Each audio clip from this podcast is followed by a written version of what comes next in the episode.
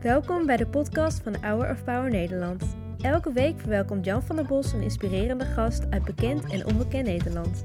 We luisteren hier wekelijks een nieuw interview.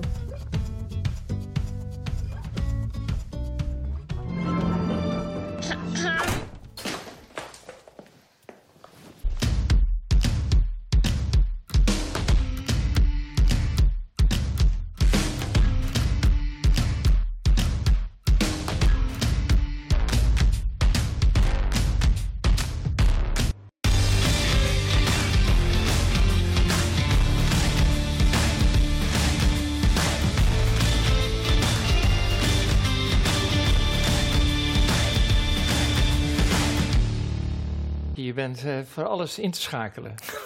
ja? Ja, voor alle feesten, partijen, klussen, eh, alles. Wat, wat, wat, wat is er nou zo leuk aan acteren? Ah, eh, heel veel. Ja. Ik vind het prachtig om mezelf eh, in, in iemand anders te kunnen inleven. Ik vind het heel... ja, ik vind het ook heel fijn om verhalen te vertellen. Ja. Dus, en dat doe je natuurlijk met acteren. Je vertelt iedere keer een verhaal. En, eh, met toneel is dat helemaal zo. En dan vind ik het ook helemaal leuk dat je dan eh, ja, met het publiek samen in één ruimte bent. Op dat moment is het live. Op dat moment is het wat er dan gebeurt. Ja. En dat is het verhaal. In wat voor gezin groeide jij op? Eh, een heel liefdevol nest. Ja. Eh, echt een warm gezin. Dus een, een veilig gezin. eh, Ja, veilige omgeving. Zonder problemen. Dan ben je twintig en dan ja. wordt eh, een bipolaire stoornis bij je ontdekt. Ja. Voor de mensen die dat niet weten, wat is dat? Vroeger noemden ze het ook wel eh, manisch-depressief. Dat betekent dat je last hebt van stemmingstrommelingen. Eh, om een voorbeeld te noemen, in een depressie ben je niks waard. Je kan niks, je, je voelt niks. Het is alsof er een zwarte deken over je heen is gegaan. En alsof het nooit meer licht gaat worden. Zo. Ja, het is echt heftig. Zeker als Dat, het echt... Zo heb je dat ook meegemaakt, dat jij Ja. dacht, het wordt nooit meer licht voor me. Ja. Wow. Ja. Wat was het zwartste moment? Op een gegeven moment kon ik ook niet meer lezen. En eh, dat vond ik wel heel heftig ook. Dat het gewoon niet meer tot me ja, doordrong. Dus dat, dat vond ik heel heftig. Maar eigenlijk zijn de meest gitzwarte momenten zijn de momenten dat je er een eind aan wil maken. Een soort boodschap wat de hele tijd door je hoofd ramt. Eh, ik moet er een eind aan maken, ik moet er een eind aan maken. Dit moet stoppen, ik wil dood, ik wil dood, ik wil dood. Maak er een eind aan. Ja. Maar dan, je zei net, je komt uit een liefdevolle familie, Ja. eh, vrienden. Ja, En dan is er toch niemand die je kan helpen om je uit dat gat te dragen. Waar Ja, je dat is in afschuwelijk. En, eh, mensen begrijpen het ook vaak niet. Nee. Denken van, ja, hoe, kan- hoe kan dat nou? Er is toch niet zoveel aan de hand? En, maar het is gewoon een stofje die ontbreekt Ja. eh, in je hoofd. Maar ja, dat, is- dat is dus depressie. Dat is de ene kant van de medaille. De andere kant van de medaille is de, ja, de manische kant.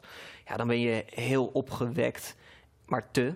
En te levenslustig. Eh, dat waren de momenten dat mensen me zagen. Want Ja. dan, als ik depressief was, dan belde ik eigenlijk vrijwel gelijk mijn Ja. ouders op van... het gaat niet goed hier. Eh, ik, ik kom terug naar huis of kom me ophalen. Of dit, dit, dit gaat de verkeerde kant op. En dan was ik bij hun. En eh, als ik manisch was, ja, dan ging ik de bloemetjes buiten zetten. En dan had ik ook heel weinig behoefte aan slaap. Dus heel veel eh, feesten, eh, vrouwen, drank, Vlucht. vluchtgedrag. Werd je hart ook bevredigd of niet? Nul. Ja, Nul. ja nee, totaal niet. Ja. Het is een soort leegte die je probeert Hoe lang op heeft te dat vullen. Jaren. Eh, toen ik eenmaal eh, gediagnosticeerd werd als eh, bipolair. Ik ben een rapid cyclist. Dat is weer een apart iets binnen die bipolaire groep mensen die we in Nederland hebben. Dat is namelijk dat je om de twee weken ongeveer wisselt van stemming. En norma- normaal bij bipolair is dat je één keer, eh, twee keer, drie keer een depressieve, dan wel manische periode afwisselt per jaar. En bij mij gebeurde dat ja, om de paar weken. En, eh, waardoor ik echt als een soort yo-yo eh, ja, heen en weer geslingerd werd. Maar op een gegeven moment zat ik aan medicatie. En die medicatie die deed, die deed heel veel goeds. Maar die zorgde er ook voor, omdat ik eigenlijk op dat moment te zware medicatie slikte, dat ik mijn gevoel een beetje kwijt was. Tijdens eh, de problematiek ging je toch door met acteren. Hè? De, de opleiding volgde jij. Eh, en een van jouw docenten was Frederik de Groot. Ja. Je begint blij te lachen. Ja, Ja, ik, ook. Ik, ik ook een paar maanden geleden in het kerstpotje van Hour of Power. Ik heb het gezien. Ja, leuk. hè? Leuk. Ja, ja, heel ontroerend. Eh, ik heb een boodschap voor jou, van Frederik de Groot, jouw docent. Ja, Dat, dat Gaan we eens even naar kijken. vind ik heel bijzonder. Hi Aniek. Eens, lang geleden, was ik je dramadocent. Toen werden we vrienden. En nog bijzonderder is dat daarna werd je een broeder van mij. En dat kwam omdat we s'avonds samen in Amsterdam zaten te eten. En toen had ik het over Jezus. En toen gebeurde er iets. En dat was een bijzonder moment. En dat ga jij aan de mensen van Hour of Power en Jan vertellen. Leuk. Mooi. Nou, vertel. Wat gebeurde er? Ja, dat was eh, een heel bijzonder eh, moment eh, voor mij. Ik zat in mijn laatste jaar van mijn opleiding. Opleiding waar ik het overigens verder heel erg naar mijn zin heb gehad, faam. Film Actors Academy en Masterclasses. En ik was depressief. En ik had namelijk mijn medicijnen had ik, afgebouwd. Omdat ik hoopte daardoor mijn gevoel terug te krijgen. Nou, dat, dat kreeg ik. Maar ik ben toen doorgegaan met afbouwen. In plaats van dat ik het toen bij een onderhoudsdosis gelaten heb, ben ik in een soort ja, grenzeloze eh, gretigheid naar eh, succes, ambitie en beter kunnen acteren en meer, meer, meer, ik, ik, ik. eh, heb ik het helemaal afgebouwd, die medicatie. En dat was gewoon geen goed idee. Ik raakte weer in de molen van het jojoen. Eh, eh, manisch, depressief, manisch, depressief. En eh, in een depressie ben ik toen met eh, Frederik eh, uit eten geweest. Ik was een beetje met Frederik aan het praten over, over depressie, over mijn gevoel, over, over het leven. En terwijl we het daar helemaal niet over hadden, vroeg ik op een gegeven moment aan hem: Goh, hoe, hoe, hoe is dat nou voor jou met, met geloof? Hoe, hoe zit dat dan? Hoe, hoe werkt dat dan? En toen zei Frederik iets in de trant van: Nou ja, toen ik nog niet geloofde, ging het alleen maar om mij, om Frederik de Groot. En eh, het gaat opeens gaat het niet meer eh, over jezelf. En dat dat allemaal wat minder belangrijk is. En dat het daar allemaal niet om draait. En eh, Frederik die zegt dan ook van... ja, Frederik, wat jij wil, dat weten we nu wel over zichzelf. Dus toen begon ik na te denken. En toen zei ik eigenlijk gelijk van ja... want zelfs als ik ja, op het diepste punt zit... dus op de bodem van de oceaan lig... en zo depressief ben dat ik het leven niet meer zie zitten... dan denk ik nog steeds aan mezelf. Want ik zie het leven niet meer zitten... Ik wil er niet meer zijn. Dus ik wil zelfmoord plegen. Nou, dus ik, ik, ik, ik, ik. Wat nou als het daar natuurlijk helemaal niet om draait, het ik. Ja. En als je dat dan eenmaal zo gezien hebt en die verandering komt op gang, en dan valt het ook niet meer te stoppen. Dus En dan dat kan je ook niet meer terug. jou. Nee, dat, dat zei ik tegen hem. Ik zeg Ja. van, maar als ik het nu eenmaal, ik realiseerde Ja? me het, als je het eenmaal zo gezien hebt, dan kan je ook niet meer Ja. terug. En hij meende het ook in mijn ogen te kunnen zien dat er echt zo iets gebeurde. En eh, het voelde voor mij ook alsof ik opgevangen werd. Dat het, dat, dus in die depressie werd ik opgevangen. Het was oké. Ik voelde me heel licht. Eh, het, het is een onwerkelijk gevoel. Ik heb het, dat gevoel ook daarna nooit meer zo gehad. En, maar ik wist, voelde wel dat het goed was, die verandering. En daarna denk je van, nou nu wordt het allemaal heel makkelijk, want eh, ik geloof in God en eh, ik hoor bij de club. En, maar ja, dat viel allemaal tegen, want zo werkt het niet. Het is niet zo dat het daarna allemaal heel makkelijk wordt. Eh, sterker nog, daarna kwamen nog een aantal hele diepe eh, dips. Maar toen had ik wel steun aan geloof. En, eh, toen, en daar heb ik echt heel veel steun aan gehad. En toen heb ik ook heel veel steun gehad aan jouw programma. Aan Hour of Power. Want dat was eigenlijk een van de weinige dingen. Je moet je voorstellen, je bent depressief. Alles wat je daarvoor leuk vond, vind je niet meer leuk. En een van de weinige dingen die mij nog wisten te raken, eh, was Hour of Power. Dus ik was dan bij mijn ouders thuis, eh on de Suicide Watch. En eh, ik lag dan op bed te kijken op een groot computerscherm naar afleveringen van Hour of Power. Dat was ik dan ook aan het bingen. En, want dat, de- dat speelde me ietsjes eruit. het raakt me echt hoor, als je dit vertelt. Want dan denk ik, hoeveel meer mensen mogen we op die manier helpen? Ja, dat hoop ik. Ja. En mij hebben jullie in ieder geval heel erg geholpen. Daarom vind ik het ook bijzonder en een, ja, ook een eer om hier te mogen Ja. zitten. Broer, Broer. hey, mooi. Wat, wat raakte je in Hour of Power? Het was gewoon alsof er een soort, eh, alsof er in die de- depressie er ook iets van een warm dekentje was, wat ik dan om me heen kon slaan. Eh, ik vond er troost in, eh, genade, maar ook liefde. Ehm, het is af en toe is het ook zo dat je een, een, een preek uit Amerika dan hoort. En dan heb je het gevoel eh, dat die woorden die op dat moment komen, eh, bijna specifiek op jou gericht zijn.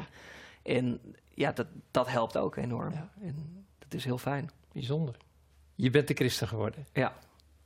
Wat is dat, wat dat voor jou inhoudt? Nou, wat, wat, wat in ieder geval heel erg veranderd is, is, is dat ik probeer veel minder vanuit mezelf te denken. En veel meer probeer te denken eh, aan de ander of aan anderen. Eh, ook, met, ook met acteren en mijn ambitie daarbinnen was het ook eerst veel meer van... eh, ik wil zo goed mogelijk worden, in, eh, want dat, dat vind ik tof. Ja. En nu ja, wil ik nog steeds zo goed mogelijk worden, maar is dat wel omdat ik dan anderen beter kan vermaken. Ja. In plaats van Je hebt een anker gevonden. ja. Ja. ja. Jouw opa, die eh, preekte nog wel eens. vroeger. Klopt. Dat heb je eh, allemaal een beetje eh, laten gaan. Maar je hebt, ik zei toen ik een beetje vooraf sprak, heb je nog iets bijzonders waar je echt aan gehecht bent. Dus het bijbeltje van mijn opa. Ouderwetse. Die Ja, laten we hield, even die van had- binnen kijken. Hij had hem dus Sta, altijd bij zich. Statenvertaling. Ja. Oh ja, met nog aantekeningen erin. Dan kan ik daar een stukje uit voordragen. Ik heb... eh, Je bent echt een acteur, hè? een dominee leest uit de Bijbel en een acteur draagt daarvoor. voor. Ja. Mogen we ga eens voordragen dan? ik ga voordragen. Ik heb eh, Johannes 3, vers 3 gekozen. Ja, dat is een, een tekst die eh, bij mij heel erg past, omdat ik het, het heb ondervonden en meegemaakt. Dus het voelt ook een beetje als, ja, ook mijn verhaal, om het zo te zeggen. Yannick betekent Johannes, dus ik heb ook met de naam veel. Voorwaar, voorwaar, ik zeg u, tenzij iemand wederom geboren wordt, kan hij het koninkrijk Gods niet zien. Leg dat nou eens uit.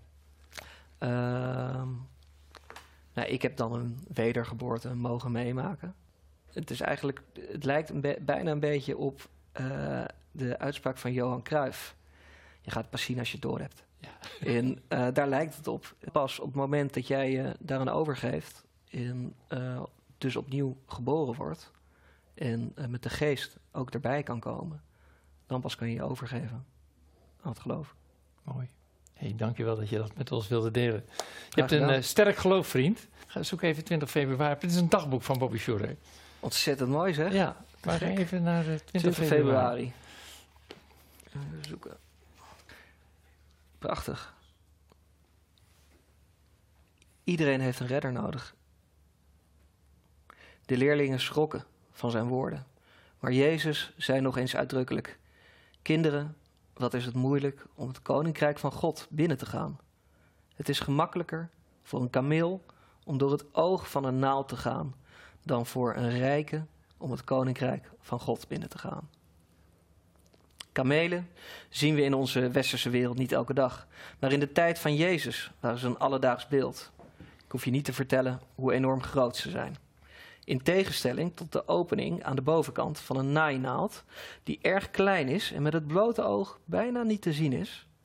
Tegenwoordig zouden we zeggen dat een grote SUV door de dop van een pen zou moeten gaan. Hoe dan ook, de gelijkenis was bedoeld om duidelijk te maken hoe moeilijk het voor iemand met veel geld is om het koninkrijk van God binnen te gaan. De Heer vertelt ons niet precies waarom dit zo is, maar ik denk dat het te maken heeft met het ontbreken van het gevoel dat je iets nodig hebt. Het is voor rijken makkelijker om het gevoel te hebben dat ze geslaagd zijn en dat ze de hulp van een heiland niet nodig hebben.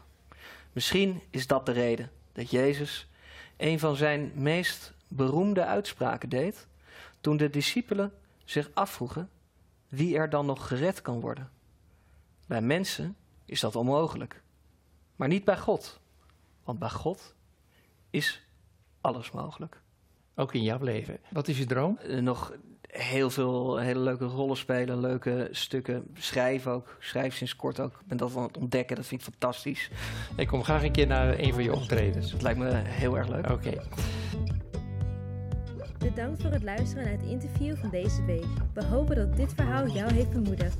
Wil je meer weten over Hour of Power of andere interviews bekijken? Ga dan naar www.hourofpower.nl